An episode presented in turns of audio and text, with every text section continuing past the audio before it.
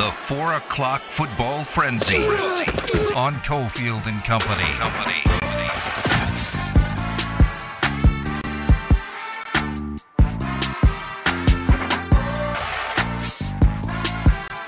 A lot of talk about Tom Brady today after the Dana White story over the weekend on the Gronkcaster in the USC event.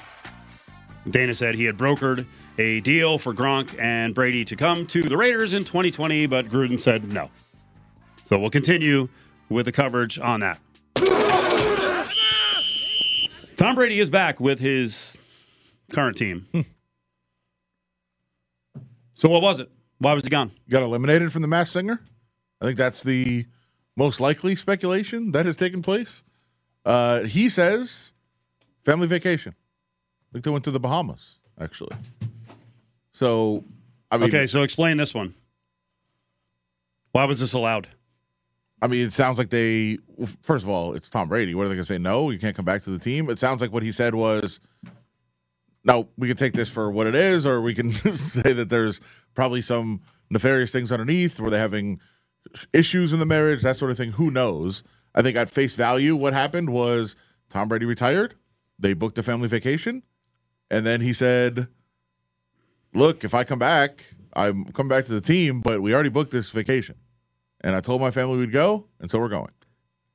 Tom Brady and Gisele, I'm guessing they're worth upwards of what, six hundred million dollars? Do you Cancellation think they, fee? The cancellation fee, you think just got them? They're like, can't do it. So there is something deeper here. I mean, you know, the SO and I have been talking about our yearly New Orleans trip, and it's just worked out now. I'm like, eh, it's it's not going to happen. Maybe I And mean that's the way it works. what is not- there? it's not is gonna there- happen. Is there work things getting in the way?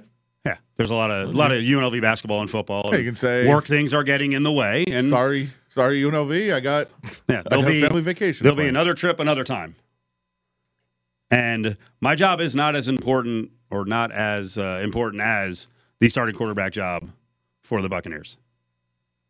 I could just- probably swing it if I had to. He might just not like training camp. But that too. I'm gonna I'm gonna take a break from training camp. So do we ju- we just hey that's yep you're right. Vacation booked. He can't miss his vacation. There's nothing out like and all the teammates are supposed to accept that. Like he won us the Super Bowl, so yeah, Tom gets to do what he wants. We're all good with this. I mean, yes, I'm Okay. I'm I'm not necessarily. Well, but I mean, he, here's the thing. Like, if if it is, the choice is Tom goes on vacation, or he quits. Tom goes on vacation. No, no. Was that the scenario? That's what I'm saying. Yes, You think Tom he told on him? vacation. You think he told him if I don't get to go to was it was it the Bahamas? I thought it was. Okay. If I don't get to go to the Bahamas two weeks into training camp, then I'm done. Like, we actually we actually have some. We might have a Bahamas source. Okay. Maybe we could check. I don't know what the hell that means. Okay. Maybe we can check and see if there's any any scuttlebutt around Bahamas. Like, was did Tom book a last minute trip? Was there something more to it? I mean, I know I know people listen to sports talk radio and they listen to talking heads on TV and they're like, "What's the big deal?" Well, it is kind of a big deal. Trying to stir the pot. Okay, well then, uh, would the Raiders be cool with Derek Carr just taking two weeks off?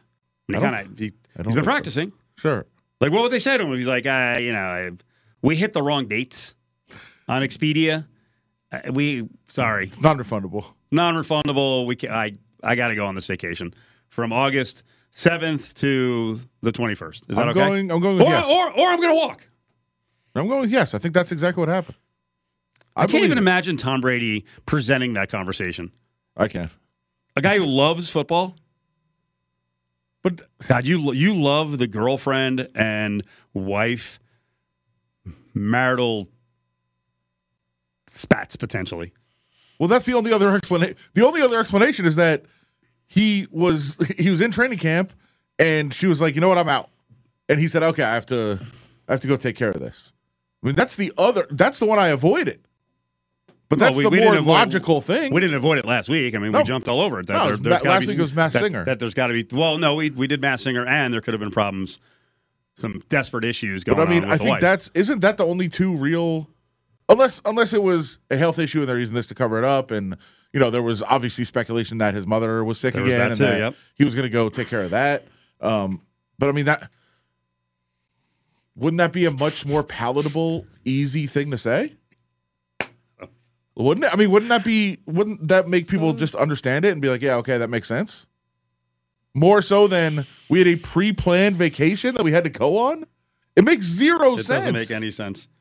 And if anyone was going to do that, why wouldn't Aaron Rodgers do it? I mean, he needs to get used to these, you know, number three and four receivers that he's I got this think whole that's bunch. I think that's the bigger answer. Yes, that you know he's that he, he needs to work with these guys. Tom Brady has a, a machine that's kind of been chugging along for a while. He knows his receivers pretty well. So on the the Raiders Brady Gronk deal that Dana White says he he put together, I know you've been puffing out your chest for like a day and a half about reporting, Yeah, right? This bothers you. Of course. People think you just put anything out there. Um, you know, you're not a content creator. Let's say that there are different rules. There are different standards that you abide by. Yeah. And I think you abide by them like to the highest level. May not every newspaper guy I think does that, but you are very respectful of source, source, source. I'm not just going to put anything out there, even though I talk to you off the air and there's a lot of stuff you say to me, which I don't relay on the air, where I'm like, "Ooh, okay," and like you haven't reported it. Yeah. Like, was I pretty sure Kenyon Drake was going to be released? Yes. Um, but yeah, there's a different level and standard of reporting that goes on, but it's not, I I don't want to make it even about me. It, it bothers me, and I know it bothers you. The, the, you know, the narrative out there of fake news, the distrust of media. I'm here to tell you, people that are listening, and listen closely. When there is a story that comes out in a trusted media source, it's not made up. There's been like three instances in the world where that has happened, and those people are, are out of the media forever. There's something to it. There's something to it, It came from somewhere. and it, and sometimes they're wrong. Hmm? But it's hey, if you go, if I go to a you know high-ranking official at a you know wherever, and they tell me something, and I confirm it with somebody else, and I put it out, and it turns out that it was true, they misunderstood or whatever. Like those things are possible. But stories that are in the media, and this I'm not just talking about sports, it's politics, it's everything.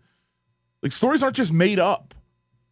They come from someone, they're sourced, and then they they they're released. That that's a process that happens, vetted, edited, all those things happen for these stories to come out. So, like when you say fake news, like uh, know what you're talking about in that case. Yeah, it might not end up being necessarily true, but it was from somebody who should have been in a position to know is where those stories come from. And people should also know Adam, about 30 seconds ago, said something important in there, which is on the Kenyon Drake thing. You had good information, but you're not going public with it. That happens a lot. Of course. That happens a lot. And it's not being team friendly. You know, you have to wait to get confirmation on stuff. And so Yeah, for, I mean, for for for I'll, like leave, I'll leave it at like there's you know obviously I'm on the UNLV beat. You know we've been following the quarterback thing the whole time. Uh, you know I try to tell you what's going on in plenty of words.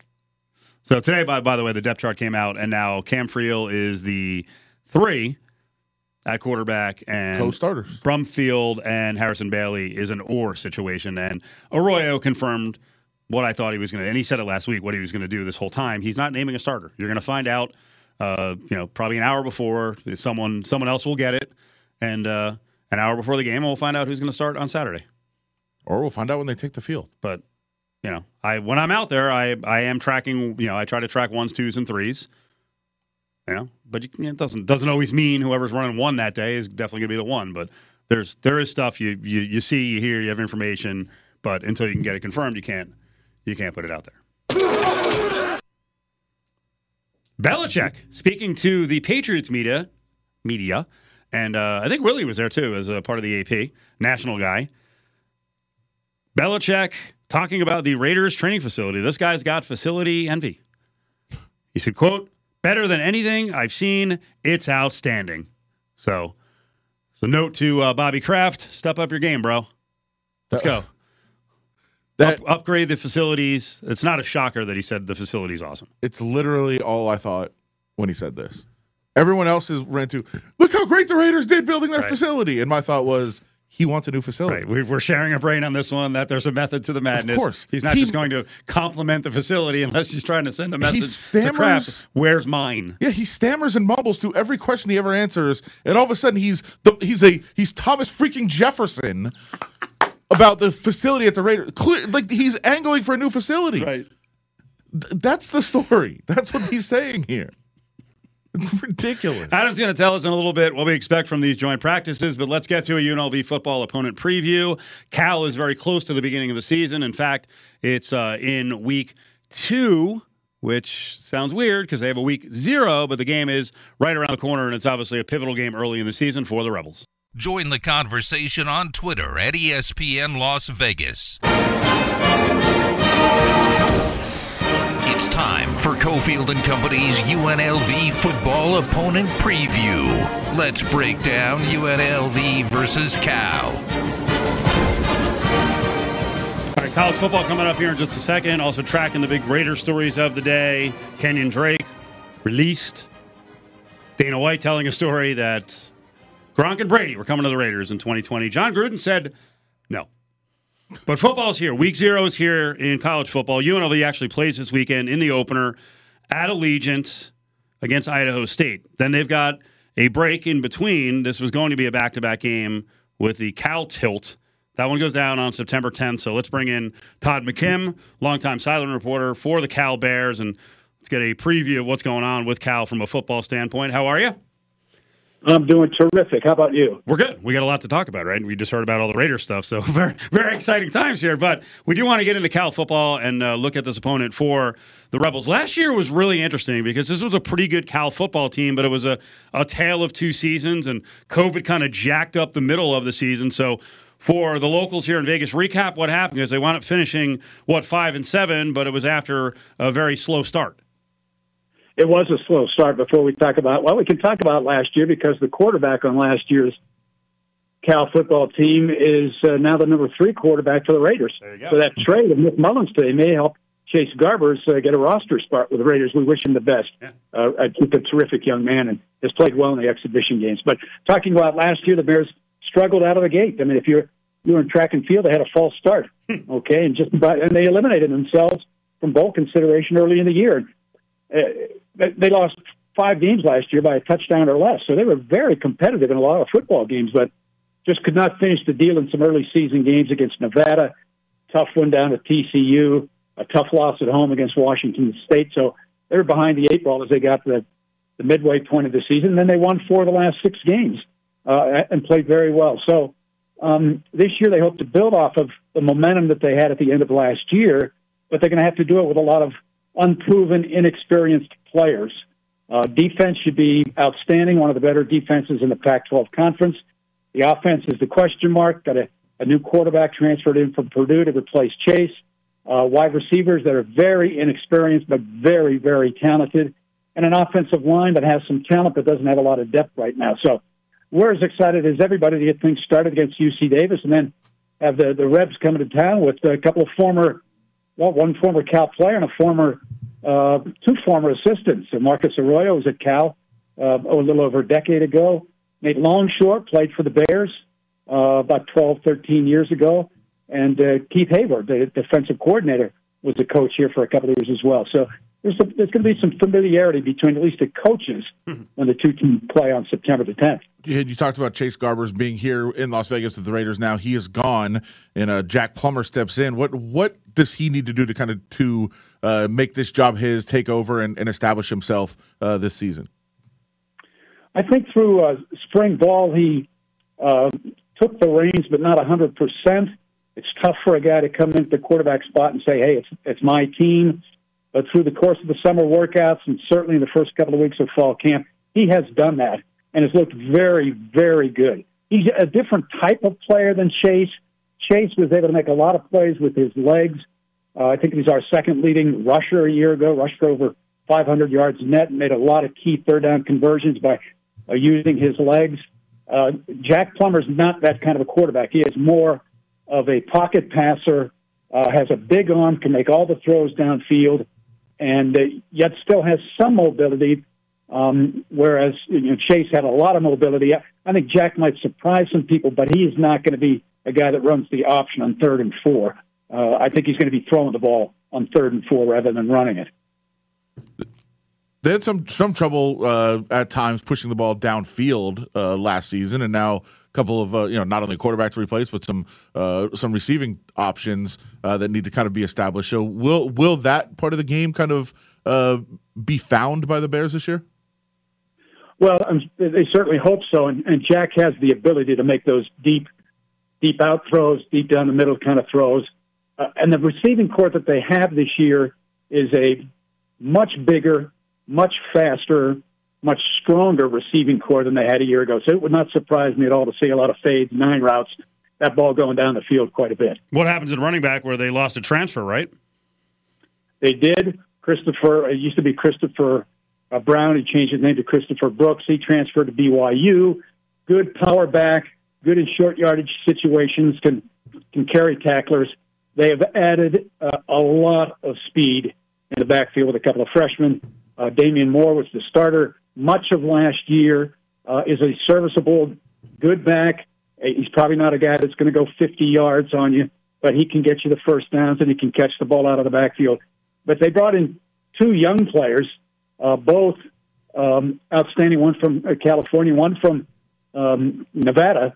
Uh, Ashton Hayes, you guys might remember him. He's a northern uh, Nevada kid, uh, very very fast speedster track and field guy. And then Jaydn Ott, a four-star guy out of Southern California, one of the premier high school backs in the country. They'll both play a lot in my estimation. Certainly Jaydn Ott.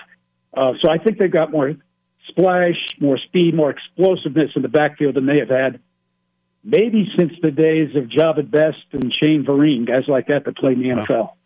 Talking about Cal football, uh, UNLV is taking on Cal on the 10th of September in Berkeley.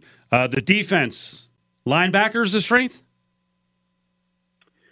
That's a good question. I think when you look at them, I, I, they're really confident at all three levels. I think they might have more quality depth at inside linebacker than they do maybe at any other position. So I guess if you're going to look at it that way, the answer would be yes. But the, the three down guys that they have could all end up getting some kind of Pac 12 all conference recognition by the end of the year, with Brett Johnson being the, the stalwart up front. He missed all of last year, suffered a broken hip in a scooter accident, uh, missed all of last season, participated in the spring, but he looks like he's back to where he was two years ago when he was an all conference performer. Uh, Ricky Correia, nose tackle, six three, about 340. Uh, played a little bit last year. He looks uh, like he's a guy that can make a big difference in the middle. But the, the two big uh, key guys, I think, defensively, Brett Johnson is one, and then inside, Jackson Sirmon, who's the son of the defensive coordinator, Peter Sirmon, transferred into Washington.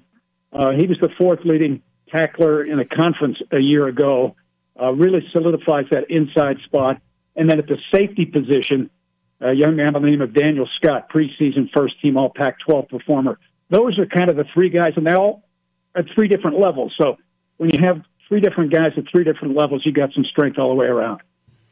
So really interesting offseason for Cal with coaching and also the conference. So first of all, it must have been a, a boost of energy that uh, Justin Wilcox was like, nah, to Oregon. What was the mood around the program when he turned him down? Ecstatic. You know, happy to have him back. I think he's really well liked by the administration, the players. Um, he's just a terrific young man. Um, when I was living in the state of Oregon, working in Eugene, I covered him as a high school player.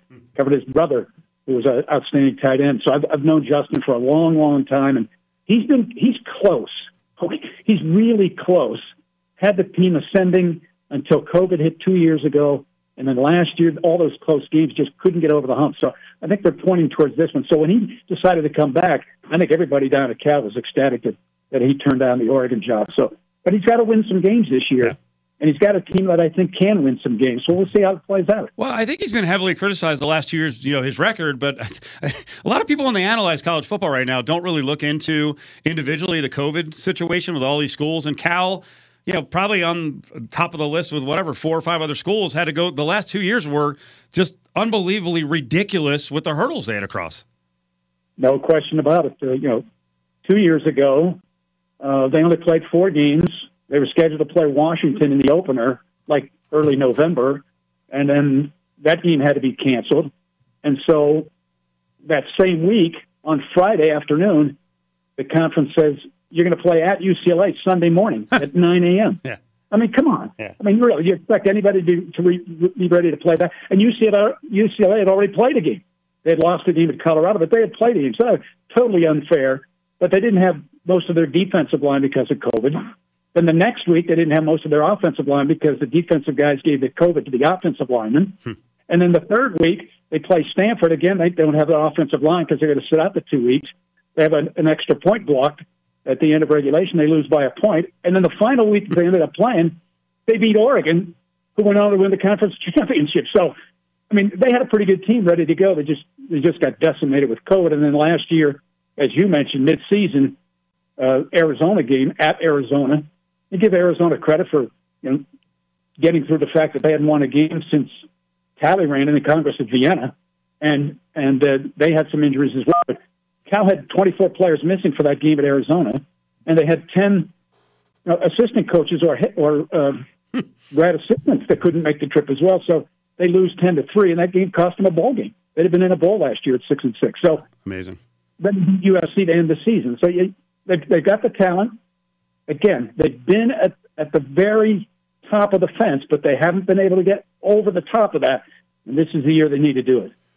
How secure does the Cal football community feel right now with what's going on with the Pac-12? Because I thought it had all calmed down the last couple of weeks with you know some big monies being talked about. ESPN's going to need some holes to fill. Big Ten's not on ESPN anymore, and then we see reports about Phil Knight and Oregon trying to meet with the Big Ten. I mean, I, this is what what weird times around the Pac-12, and especially for Cal.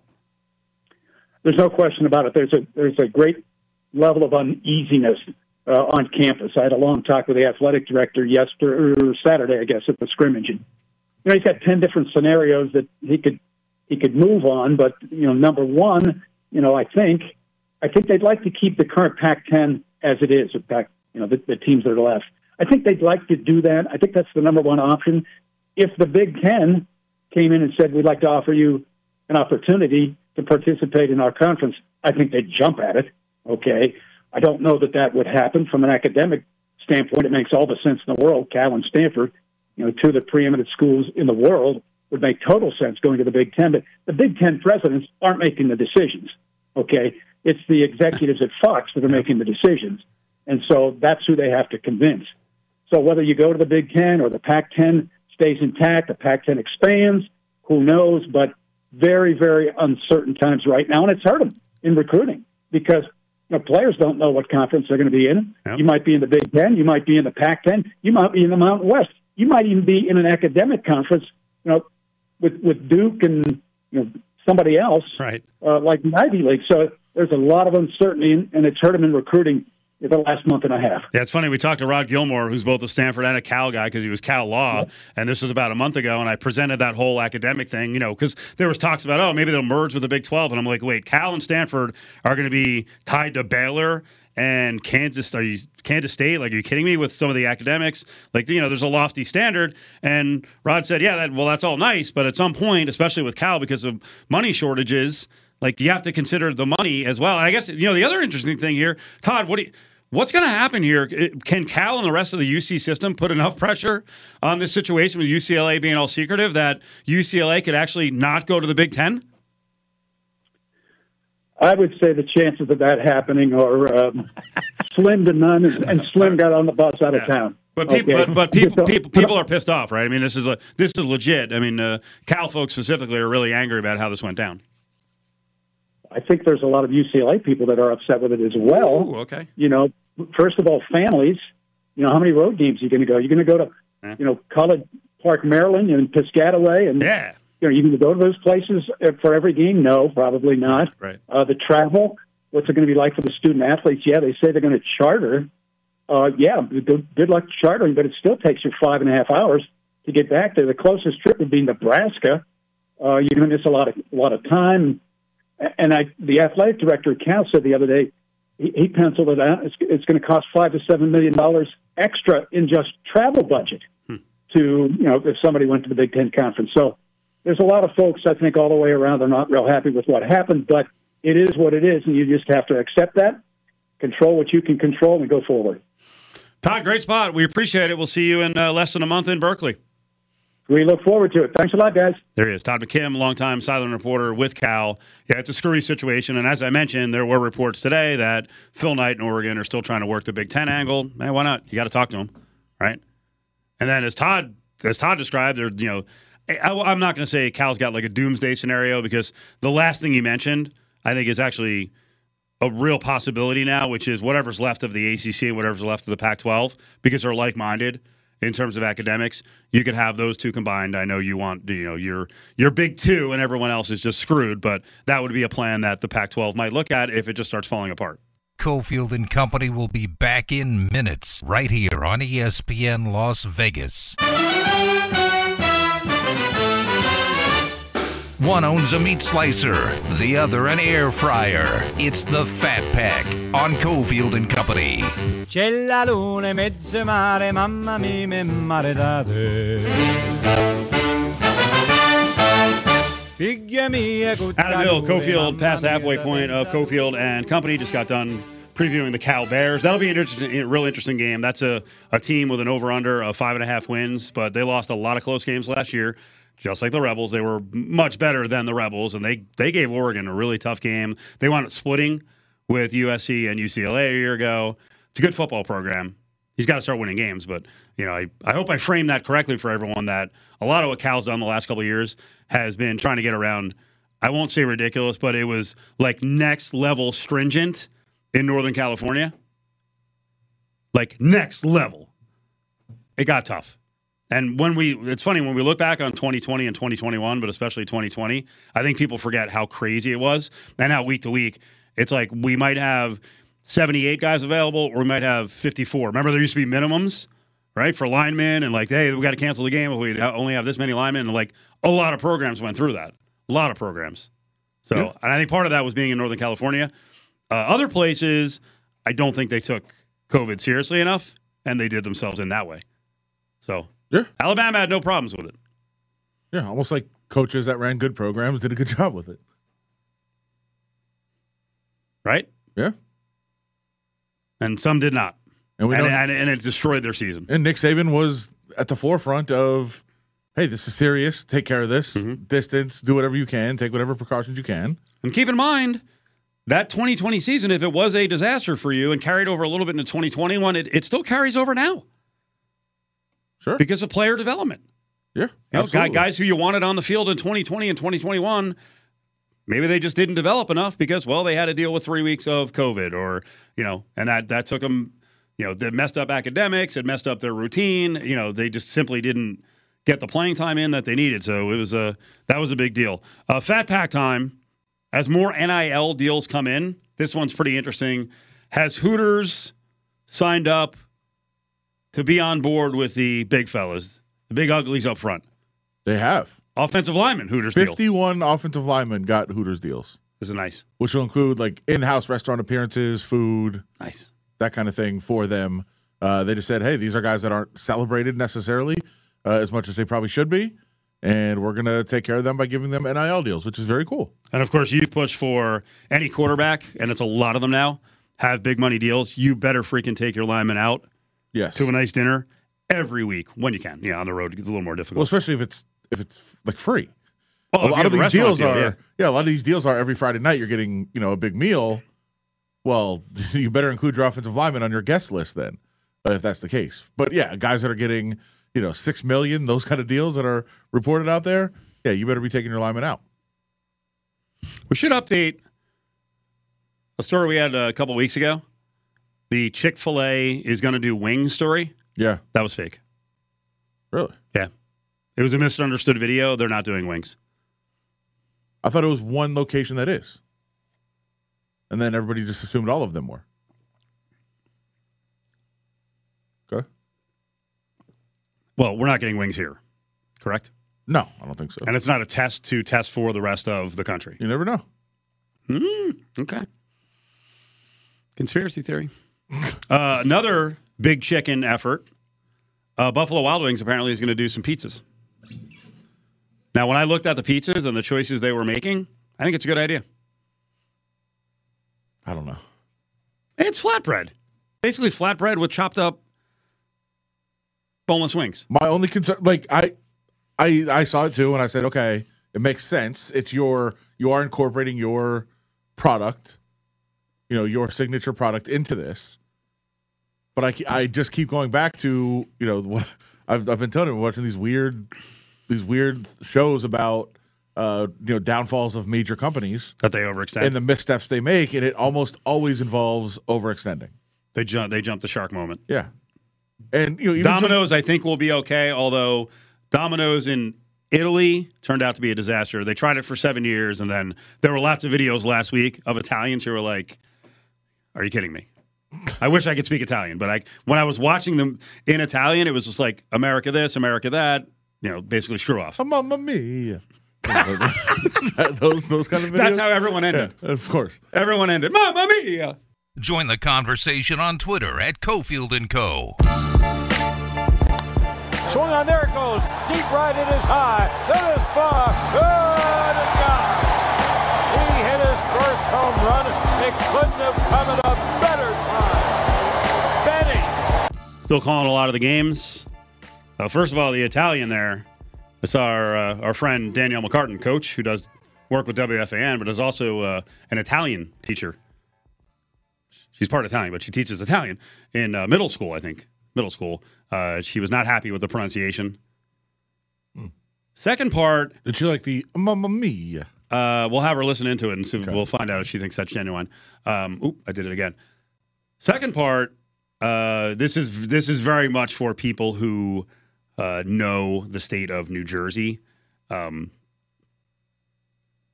calling someone a Benny is not a good thing. I'll just leave it at that. Maybe I'll get a maybe I'll get one one tweet about that. It's actually a very derogatory term for uh, a lot of the morons who are on Jersey Shore. Those types of people who come and pollute the Jersey Shore with their fun and frivolity. That's it. What no is it- story. No story. What does it stem from? It's it's just uh, it's not good. Okay. Yeah. John Von Tobel's with Enjoy Benihana? us. Uh, John, first of all, we we run stuff by John, and John, you know, John's a younger guy, so he's not always going to know. John, do you know who Cheech and Chong are? I know who they are. Yeah.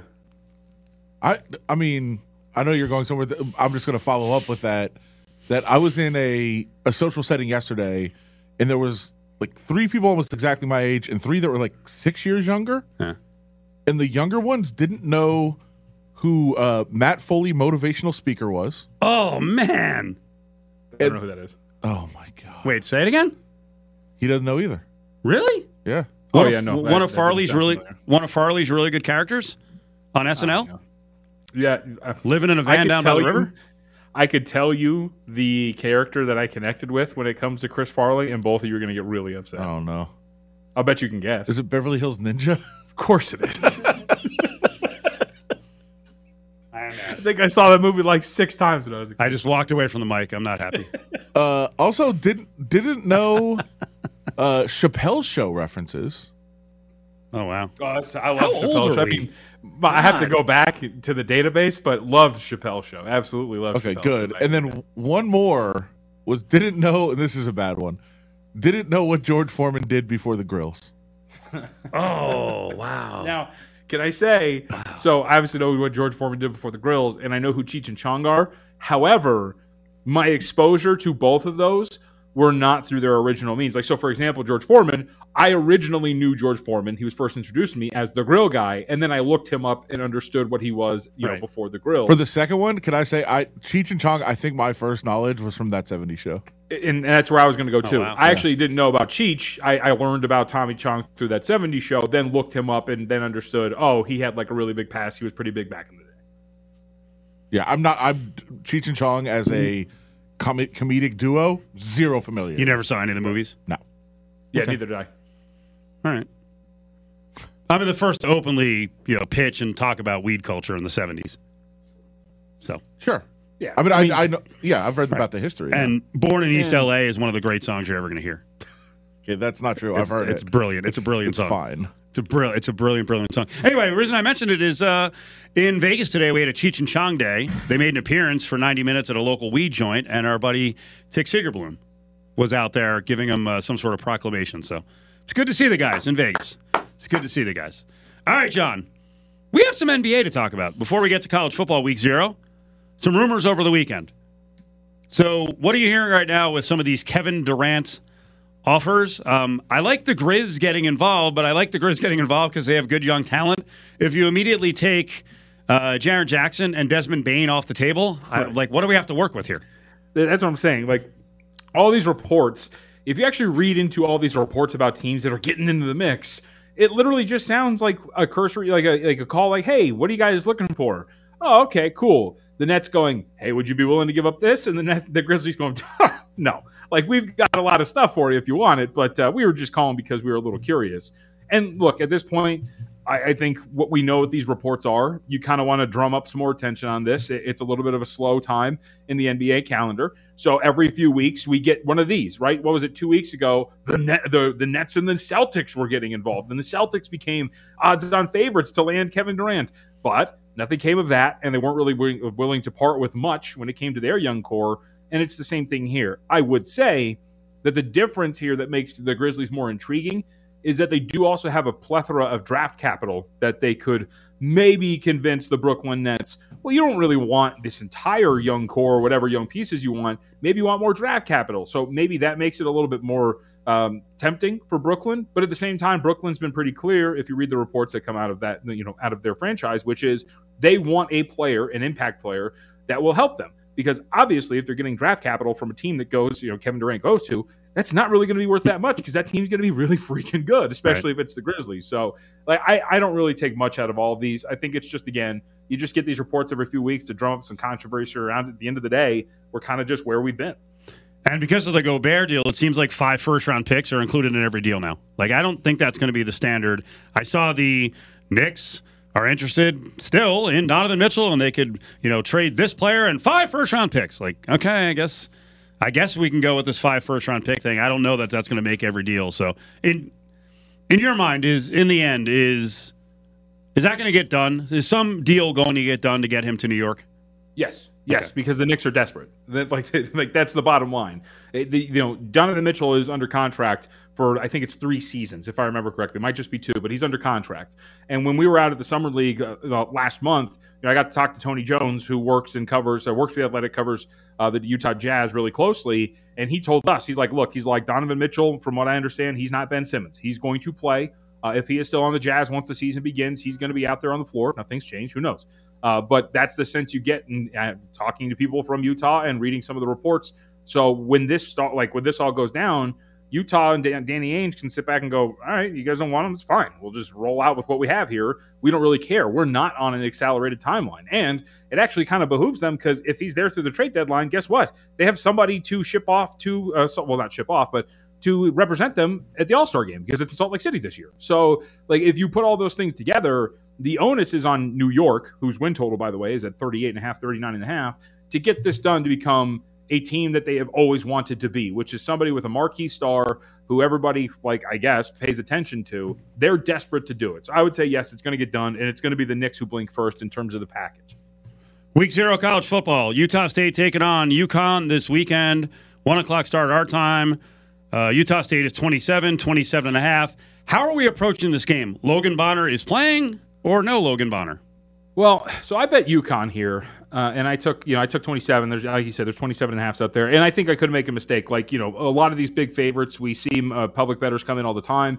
Maybe this gets driven up to like 28, and I could have grabbed that, uh, but I don't think that's going to be the case. And I also think, to your point, Steve, like the if you read reports coming out of Utah, it's been really like tight-lipped about what's going on with Logan Bonner. For those who don't remember, he hurts his knee in the LA Bowl, was presented by Jimmy Kimmel or whatever it was in December, and there's a chance that he might not be ready for this game. And my thought too, Steve, is even if he is ready for this game, is it a short leash? Is it going to be one of those where you just kind of want to get him out there, you build up your lead, whatever it is, and then you can kind of pull him out in the second half and let uh, your backups, which by the way, the backups did a fantastic job uh, in that LA Bowl game for Utah State. But regardless, the other flips, the flip side of this is like UConn's bad. Don't get me wrong, but a team with 15 guys coming back, coached by Jim Mora Jr., who's not a terrible coach, against a defense that at times last year was pretty abysmal, is only bringing back four or five guys. I think that this is a spot where Utah State might the number might be a little high here. It might be overstating the fact that UConn's a bad team. So I took the points with the underdog. Are you in on the game in Dublin? Northwestern and Nebraska playing Big Ten action right out of the gates. Uh, Huskers are 13, 12 and a half, 12. Not really. So I kind of wanted to play it under, but it's it's moved a couple of points. I think 52 was one of the numbers that opened up in the offseason, or whenever they opened the totals. And now we're down to 50 and a half. I, I kind of feel I'm I'm really intrigued by Nebraska, and this is more of a watch and see with the Cornhuskers because I do think that this is arguably the best quarterback that Scott Frost has had in his time, right? Casey Thompson coming over the transfer from Texas. And so I, I think that maybe there's a chance that this is probably the best offense we're going to see from the Huskers. But I, also want to see it to believe it. And Fitzgerald, Pat Fitzgerald's defenses tend to be a lot better than they project. I mean, if you look at them now, they've only got four guys coming back, and you would think that there's going to be a drop off from the unit last year. But I think it's been seven straight years where they've given up just under like 24 points per game. So there's always been like a decent baseline of production from them. I, I just want to sit back and watch. I wanted to play it under, you know, if you look at some of the weather reports, I believe it's an open air stadium and it might be pretty damp, and who knows how that affects the pitch out there uh, in Dublin. It's going to be a really rainy week all week. Uh, but regardless, I, am just going to sit back and watch a, a strong lean to the under, but I didn't play it because the number moved. Are you uh, are you out on uh, the rest of the NFL preseason? kind of. I mean, like like college football's here, and like you know, like Adam, like there's a couple of spots like if you get news, like you can probably jump on a number before it moves or whatnot. And I think I've bet like three total preseason games. And this isn't to pat myself on the back. Like I've won the three that I've bet. And you kind of just like it's fine. Like real football is here. Unless there's something that the market like doesn't take into account or overreacts to, maybe there's something there. But for the most part, I'm just sitting back and I think I'm all right. I'll watch some games, but I don't think I'm gonna be betting anything. One more college football note. Uh, Rex Beyers you know, pretty yeah. well known handicapper, threw out a number for UNLV and Idaho State because not a lot of people in town are booking it yet. And Tony Miller set it up for about six weeks, and we've got a little rivalry. You know, our buddy Tony against our buddy Brad Powers, who's gone in there and just you know pounded the other side against UNLV. Beyers was uh, like kind of way off uh, the number that the Nugget has at 25 and a half. Well, and that's the interesting part, right? Because I mean, you can make the argument that Rex's uh, number was more accurate, uh, but Brad Powers, a very sharp college better, went out and took 25 with UNLV, right? So if we're gonna if if 31, oh, Idaho State, he took he took he took the Idaho State side. Oh, excuse me, I misspeak. Yeah, so he took 31 with the Idaho State side. Um, or excuse me, 25 with the Idaho State side. So if you're going to hang 31, well, then yeah, like that seems like a pretty tempting play uh, for the underdog. I would say yes. Like for me, I would lean a little bit toward uh, the underdog as well, just given what the number, we don't know what the number is going to be. I'm assuming it's going to be between 25 and 31, maybe not exactly 25. Uh, but I also think, too, from what we've seen in practice, like whether or not we know who the quarterback's going to be for UNLV, I would assume that this is an opportunity for Marcus Arroyo to see whoever the other guy is or guys are to get them out on this field if there is going to be a somewhat comfortable margin, whatever it is, and maybe get some live action reps for those guys too. So I don't think this is one that UNLV is going to walk away and blow them out. I think that this is one where they're going to stay within this number Idaho State is, especially if we're talking like 30 ish points. John, you're the man. We appreciate it. VSIN every day, uh, 1 o'clock to 2 o'clock. When does the new schedule start where you're uh, mostly weekend based? That's not public knowledge, so well, I don't know what you're talking about. Oops. well, lineup, new lineups coming out, right? He's just gone Good silent. talk to you guys. Okay, there I'm sending there you a clip of Matt there Foley. He there he goes. You got to watch it. Yeah, they're uh, they're doing some lineup changes down there. So John will be uh, with us a whole bunch, and then also uh, still doing his VSIN stuff. We'll come up to the uh, five o'clock hour here. We'll get into what's going on with the uh, Dana White story and Tom Brady and Gronk and the Raiders, and Gruden turned him down.